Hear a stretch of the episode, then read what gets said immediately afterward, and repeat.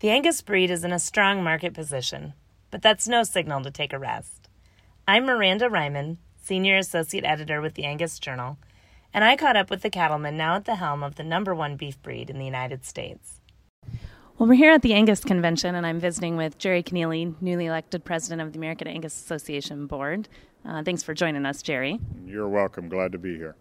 And we just want to talk a little bit about kind of what's the state of the Angus breed today. Oh gosh, Miranda, um, we're we're rolling along pretty well. I think uh, uh, the Angus breed is is at the top of the pyramid. Uh, the cattle industry has some really good years ahead of it. I think uh, in the near future, and I'm excited to be in the position where maybe I can uh, help keep us moving in the right direction. Excellent. As we think about some of those bigger beef industry trends, um, what are some things going on in the beef industry that, that maybe impact us as Angus breeders specifically? Um, I think uh, you know the big trends, probably, especially in the real recent past, have been droughts that have you know made supply go down, uh, which ultimately will hopefully make feeder calf prices go up. Uh, and you know, with 70% plus of the Angus or the, the cow herd being Angus, uh, that that makes the price of Angus bulls and females and CAB all uh, be elevated also. A number of years ago, I heard a speaker from, I think it was Five Rivers, and he said something to the effect of, as Angus goes, so goes the rest of the industry. How much of that is a, a burden or an opportunity on us that, that we're kind of leading the beef industry?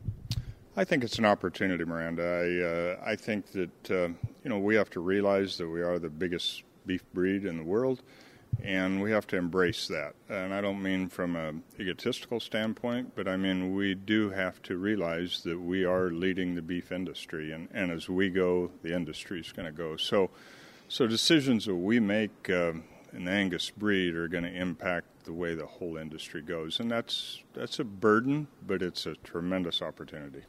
Sure. And after your tenure on the board now, you've had a number of years where you've gotten to see um, maybe some decisions that needed to be made and, and how that's impacted things. Um, what are some maybe things during your tenure that, that you're proud of what the board has accomplished in the last number of years?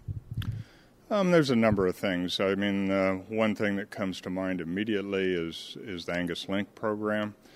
Um, I think that that if our commercial customers uh, are not profitable, that we're not going to be profitable, and and with Angus being a huge part of the beef, the beef industry, the beef industry is going to be in trouble. And so, so you know, Angus Link has allowed us to, you know, share our EPDs and the genetic values on down to commercial level, which allows feed yards to buy cattle that are higher marbling and that they can feed in a certain way. And and that's I think that's elevated the the whole beef industry to a whole new level. So, you know, that's a place where I think that, that we've really made an impact.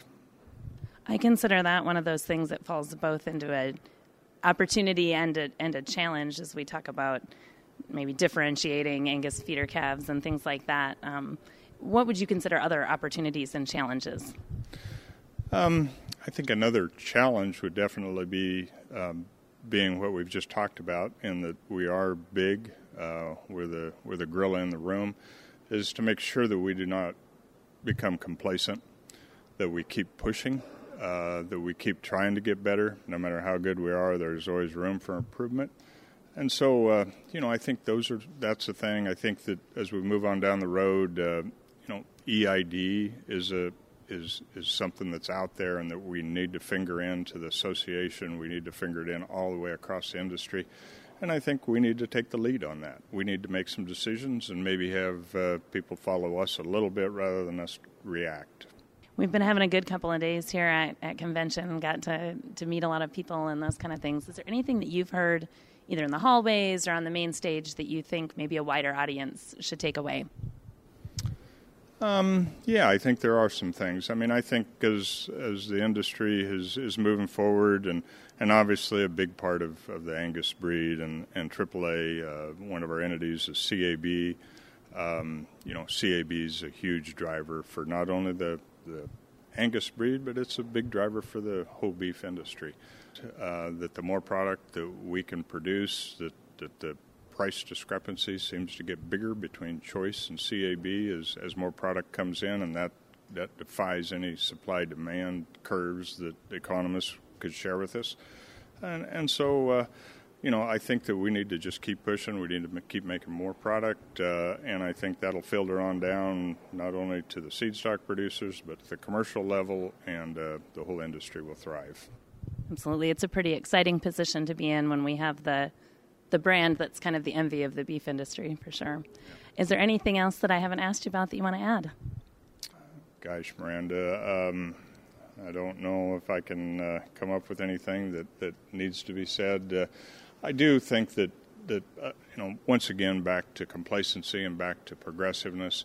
Um, I think it's it's it's so important that, that we keep thinking forward, that uh, we keep coming up with new ideas, that that we don't be satisfied. Um, I think uh, if we stand still, that the competition's going to pass us, and uh, that's that's definitely not what I'd like to have happen on my tenure.